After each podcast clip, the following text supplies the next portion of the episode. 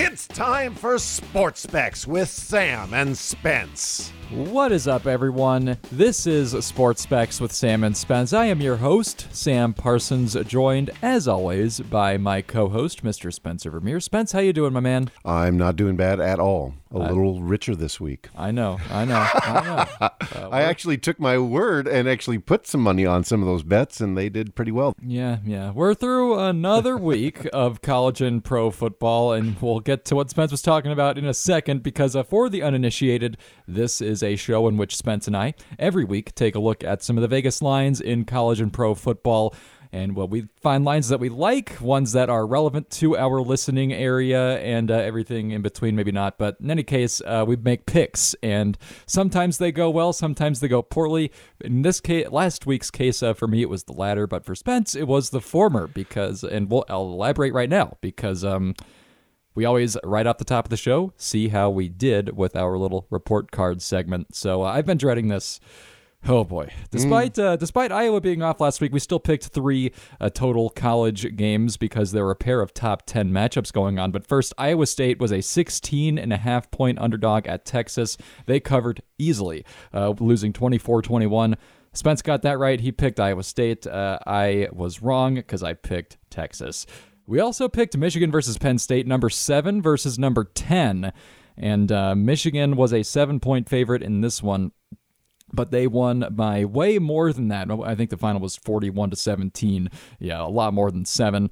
Uh, so Spence and I both missed out on that one because we both picked Penn State. And then uh, Bama. Tennessee. We picked that one as well. That was the top ranked matchup of the week. Number three versus number six.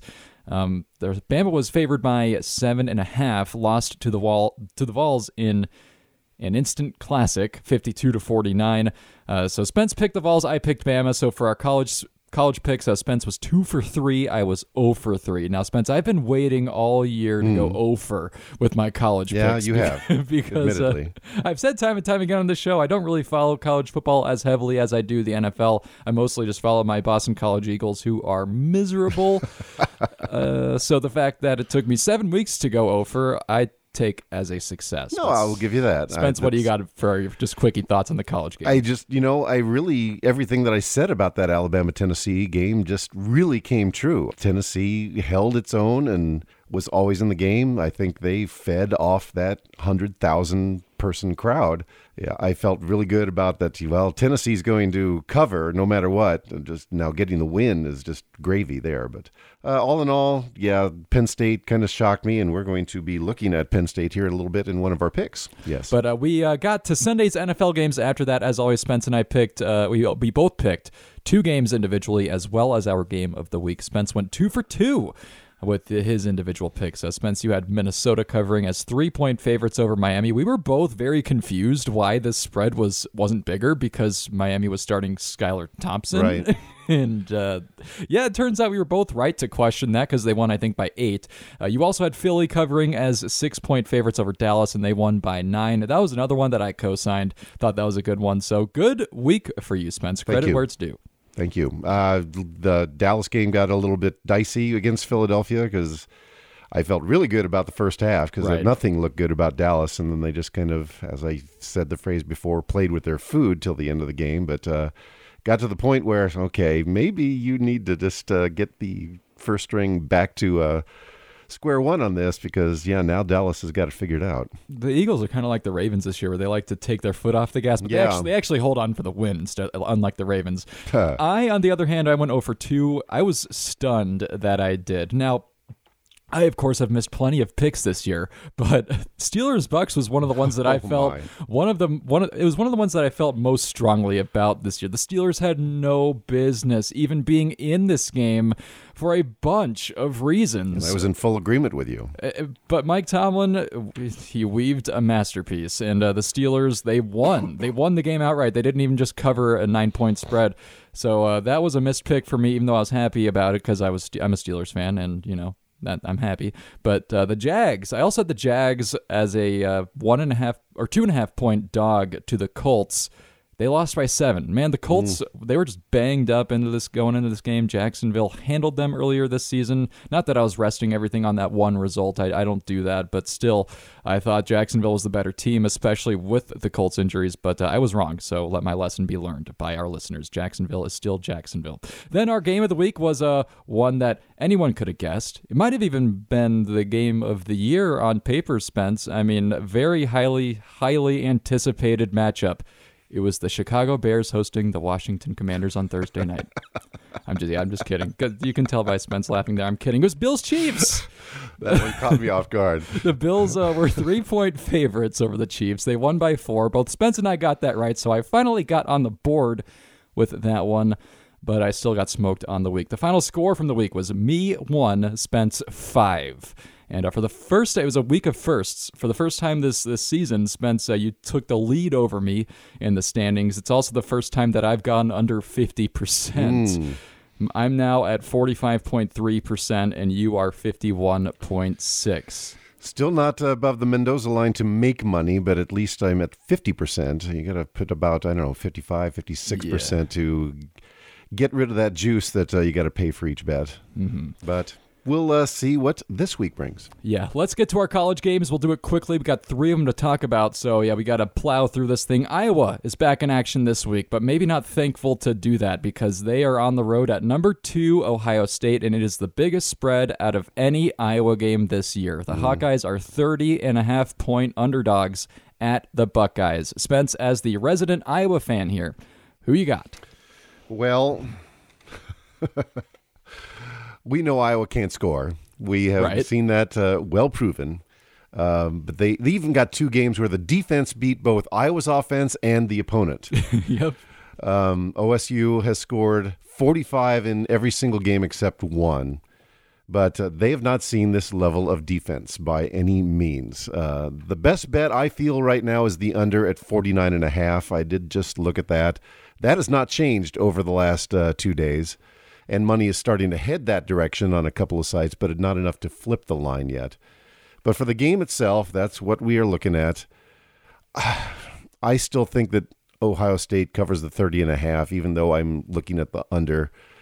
They're too good. They really are just, I think, better than Michigan, and Michigan kind of manhandled Iowa uh, till the end, which the game was essentially over on those late scores there.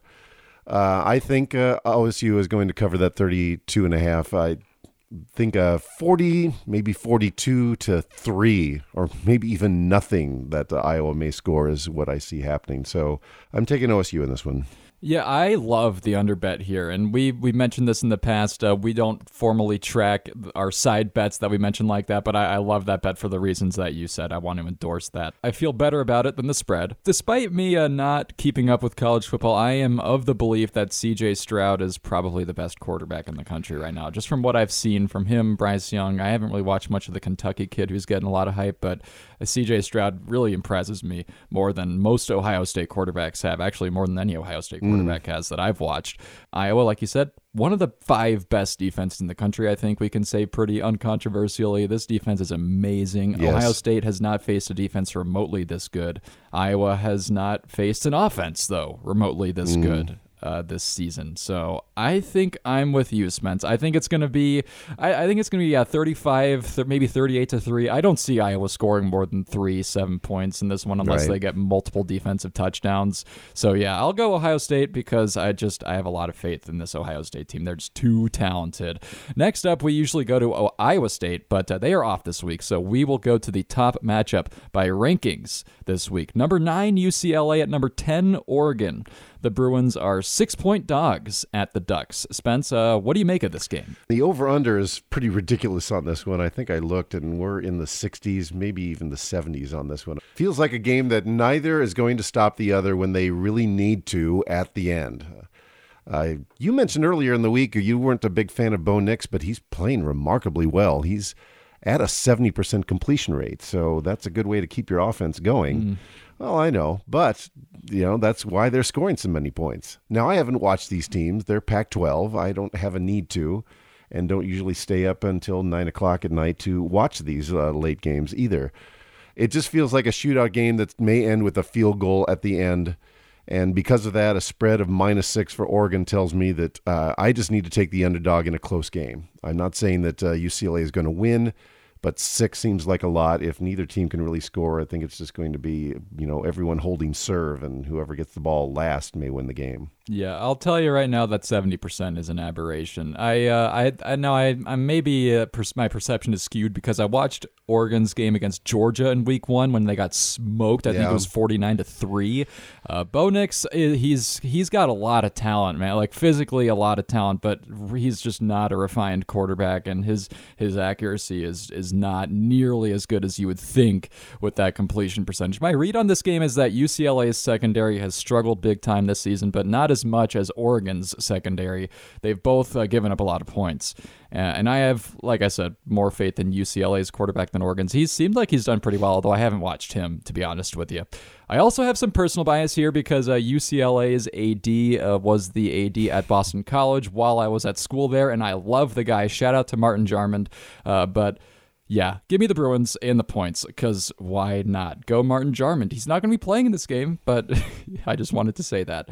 Then uh, there was another game we wanted to put on the docket because of relevance uh, to our listening area. It is Minnesota at Penn State. I think Penn State's number 16 right now. The Gophers are four point underdogs, yes, to the 16th ranked uh, Nittany Lions that I see here. Spence, who you got? Well, I was hinging my pick on the Minnesota D because they've allowed under 12 per game. That's top 10 in the country. But they have faltered lately against mid level Big Ten competition. Now they get high end Big Ten competition, and offenses really between the two of them are pretty comparable. I think the trend for this might be uh, turnovers. Minnesota not been able to hold on to the ball in these last couple games. And that's a trend that's hard to get rid of, especially when your competition has gotten better. I think that uh, that's going to continue, and that's going to be the difference in this game. Penn State minus four. That's what I will take. Yeah, Penn State just got utterly gashed by Michigan in the running game, giving up over 400 yards on the ground uh, last week to eight, close to eight yards a carry. However, um, you know, I noticed that uh, I, I noticed that Minnesota's put up great numbers in pass defense this season, but they also haven't faced a quarterback really. I think I'm going to go to Penn, with Penn State as well, and I feel bad now because we're picking all the same college teams, and I didn't want that. But I I know Mo Ibrahim is a great running back for the Gophers, but Tanner Morgan, their quarterback, definitely not great. I've watched him a decent amount, having come from Minnesota. Uh, he I don't think he's good at all, actually. And Penn State actually has a great secondary. I do know that about them. So that matchup in particular is le- making me lean toward toward the Nittany Lions. I think they get it done at home. This is one of the most hostile environments Yes. in college football. Uh, so I'm going to hope that Penn State doesn't burn me again as well to give me them minus four. So uh, those are our college picks for the week. Unfortunately, the first time in this season that we've all picked the same teams. We have not cheated on each other's uh, tests. We Right. just happen to go the same way. So take that in consideration. We've got all the same picks. Maybe uh, that might be an opportunity to uh, make a little money for yourselves. Yeah, we do not tell each other who we're picking throughout the week, just so everybody knows. And and we have a full uh, of episodes this season to prove that. But in any case, we'll take a break. We'll get to our NFL picks next. You're listening to us right now on 104.9 FM KBOE.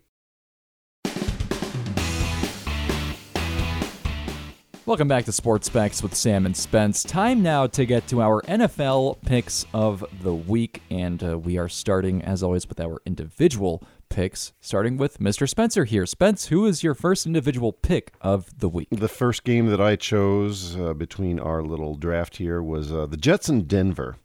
Uh, it is in Denver, and the line was uh, plus three. It is now one. Another site has it at a half a point, Ooh. still in favor of Denver. So if I could Marty McFly the show and take it back to plus three, I certainly would. But regardless, it's not open whether Russell Wilson Jr. the third, to use a line from my favorite sports show, is going to even play. He's got some hamstring issues, uh, which is going to uh, kind of mess with his mobility if he even gets onto the field. Now, hovering on that uh, line changing so much, I'm still taking the Jets. Uh, they may still just outright win, even if Russ plays. That uh, defense looks vicious. Uh, it's a D- Jets defense that I don't think I've ever seen. It's at least not in recent memory. And Breece Hall has proven that uh, he is allowed to be the bell cow now there, and he's showing what all Iowans already knew. He's darn good. Uh, taking Jets plus one, I'd bet it now because that line may get even worse. Yeah, I side note about well, actually no, I'm just edit that out. No side notes. We don't have time for that. Okay. So edit this out.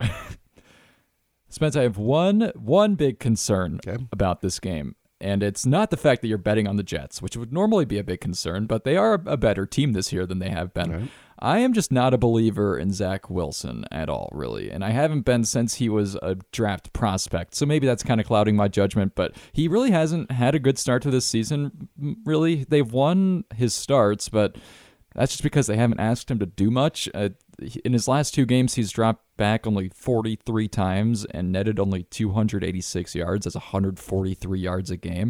But uh, this week, he's up against one of the best defenses in football. It's very well coached and very, very good secondary and pass rush in particular.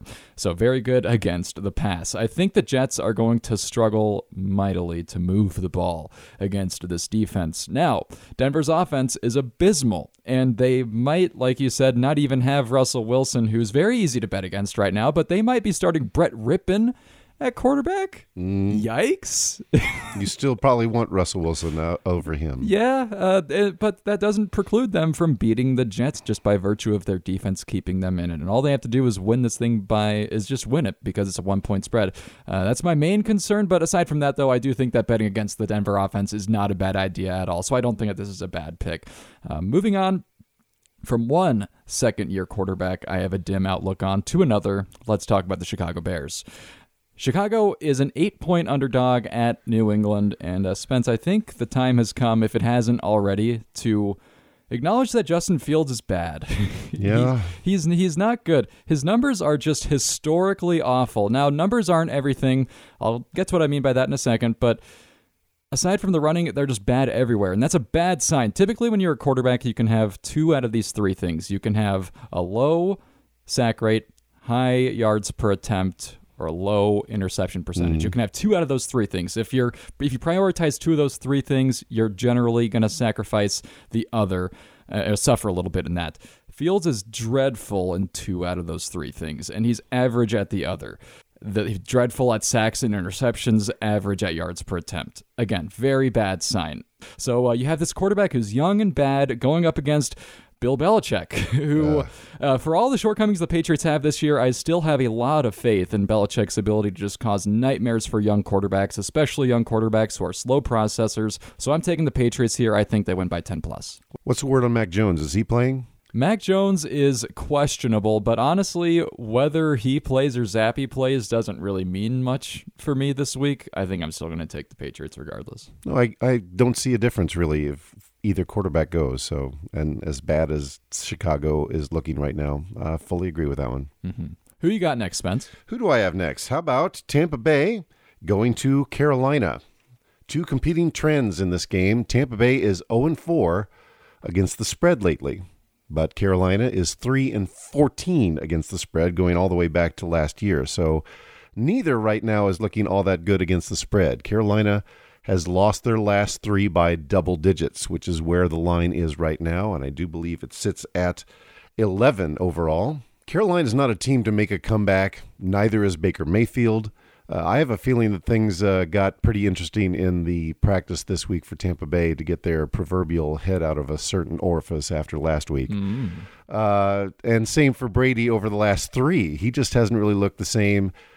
I was leaning toward, well, that's an awful big spread uh, when I first saw it. That's kind of why I picked this game. But money is going toward Tampa Bay so far, and I think uh, this is the uh, team that uh, represents the non conference directional college team that can right a ship for what a normal college team de- deals with. And I think Tampa Bay is going to right this uh, ship easily. I started thinking big line, and that could be a good chance to go underdog, but not against this Carolina team. I'll take uh, Tampa Bay losing all those points. It made me very happy to watch Tom Brady just lose it on the sidelines on multiple occasions last week against the Steelers. That was, that was therapeutic for me. Uh, the Tampa offense, like you said, has struggled a lot more than people anticipated, myself included. I just felt like going into the season, hey, Brady didn't fall off at 44. Why would he fall off at 45? Well, I don't know if he's quite falling off. It's still still ingrained in my brain, Spence, to not doubt this guy. And so for that reason, I don't think this is a bad pick at all, especially because while the Panthers have a solid defense, their offense is atrocious. It's actually the only offense that ranks below the Broncos this season in points per drive. They are hmm. the 32nd ranked offense this season in points per drive. And the Bucs D, as I've said time and time again on the show, great. One of the probably one of the five best in, in the in the game right now. So I think that this is, not a bad pick at, at, all. We'll take a quick break, and then coming up, we'll get to our final NFL picks of the week, my last individual one, and then our game of the week after a break on 104.9 FM KBOE. Back with you for the final segment of Sports Specs with Sam and Spence for this week, and it is time for just two more NFL games that we'll talk about. My final individual pick, and then our game of the week. My last individual pick of this week. I'm going to the Chargers Seahawks game. Seahawks are six point underdogs at LA.